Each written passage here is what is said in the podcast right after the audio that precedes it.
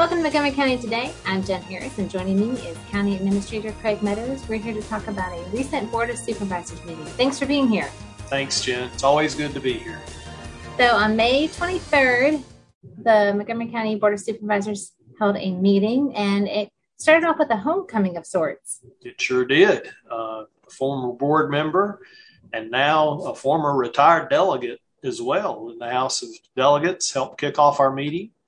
Uh, former 7th House District Delegate Nick Rush attended the meeting, and the board presented him with a resolution of recognition for his years of service. Before Nick was elected to the House of Delegates, he served on the Montgomery County Board of Supervisors for 12 years and uh, even served as chair and vice chair during his time on the board. Uh, Nick, I believe, still holds the distinction of being the youngest uh, elected representative uh, to the Board of Supervisors. I think he was in his 20s when he was elected. And it really was uh, good to have Nick join us at the meeting and to be able to recognize him for all his efforts uh, while he served as one of our delegates in Richmond. I get a sense that once you're part of the Montgomery County family, you're sort of always a member of that family. it seems that way. And it was nice to kick off the meeting recognizing him. So after the board finished the recognition of former Delegate Rush, uh, the meeting consisted primarily of three public hearings and four items of new business.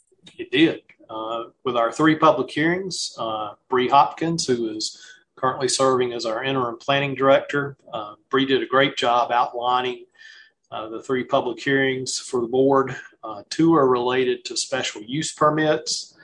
Uh, the first public hearing was for Rycon Service and Investment Corporation. Uh, they are uh, going to uh, do assembly of electrical and electronic devices.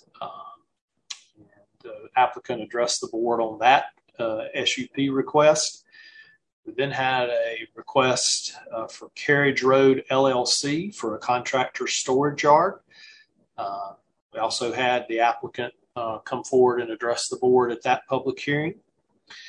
And then the third public hearing, which was the one that we spent the most time on, uh, was on a couple of zoning ordinance amendments. Uh, the county's planning department staff and the planning commission have been working on the ordinance uh, related to short-term rentals and lodging.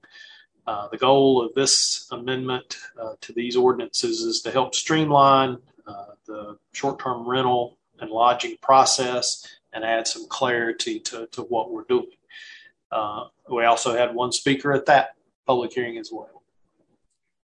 And once we got through those public hearings, it was time uh, for two items that take place at every regularly scheduled meeting, and that's uh, public address and consent agenda. And so, public address, just a reminder, we've been through this a few times, but that's a time for citizens to come and address the board, our board on any topic. Um, and citizens have citizens have four minutes to speak when they do that. And we did have a few citizens address the board at the May 23rd meeting. And if you'd like to view uh, that portion of the meeting, you can do so by visiting our website uh, and clicking on meeting agendas for the Board of Supervisors. And in case you haven't visited there before, on each meeting agenda, we provide clips of the agenda items. So you don't have to watch the meeting in its entirety. You can just jump around and see the different portions of the meeting that you want to, or you can watch the meeting in its entirety on our YouTube channel. And um, after public address, it was time for the consent agenda.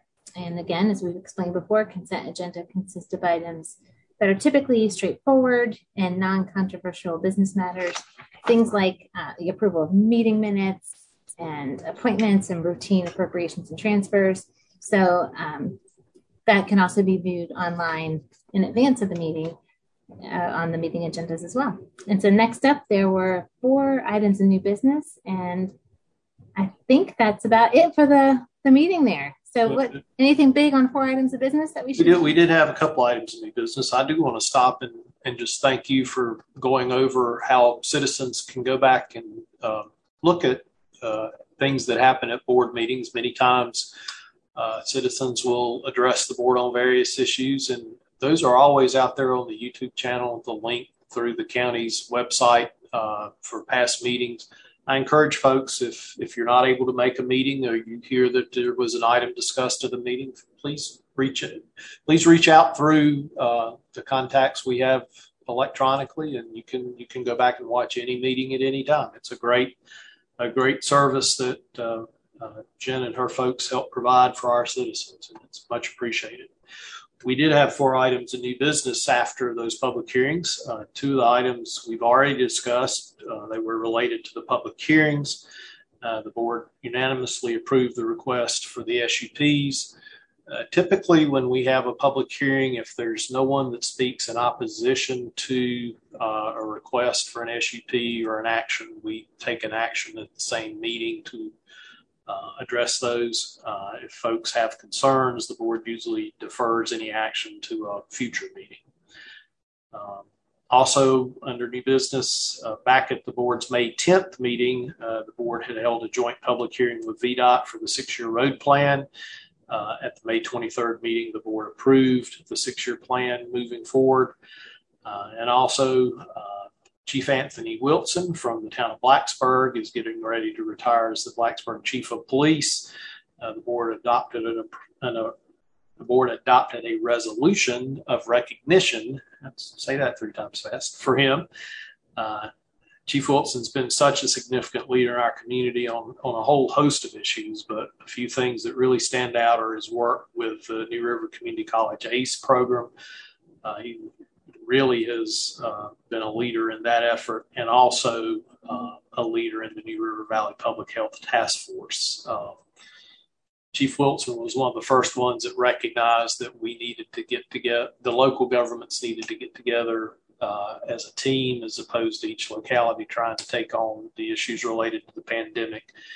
And uh, really was a, a strong leader and a forceful advocate in, in getting those things done and addressed. And you know, I've always said uh, when when a police chief or a sheriff tells you you need to do something, you need to listen to what they have to say. And uh, Anthony always did it in a in a in a pleasant manner and not not a threatening manner. But if if Anthony called and said, "Craig, I need for the county to do this," it was like, "Okay, what can we do to help?" Yeah, definitely had a way of uh, rallying the troops and, and leading us where we needed to go, especially with I worked with him in the New River Valley Public Health Task Force and definitely a strong leader and he will be missed. He will be missed and his leadership uh, will be missed. Hear, hear. Thank you for taking the time to recap the highlights of the Board of Supervisors May 23rd meeting. If you want to watch these meetings again, we discussed about how you can view them. Uh, but if you want to watch them in their entirety, including the items that we didn't discuss today, please view our web our YouTube channel. There we go. Uh, that is at youtube.com slash Montgomery VA. Uh, and also, if you want to learn more about Montgomery County, please visit our website at montva.com. Sounds great. Thank you so much for your time, everyone. Have a great day.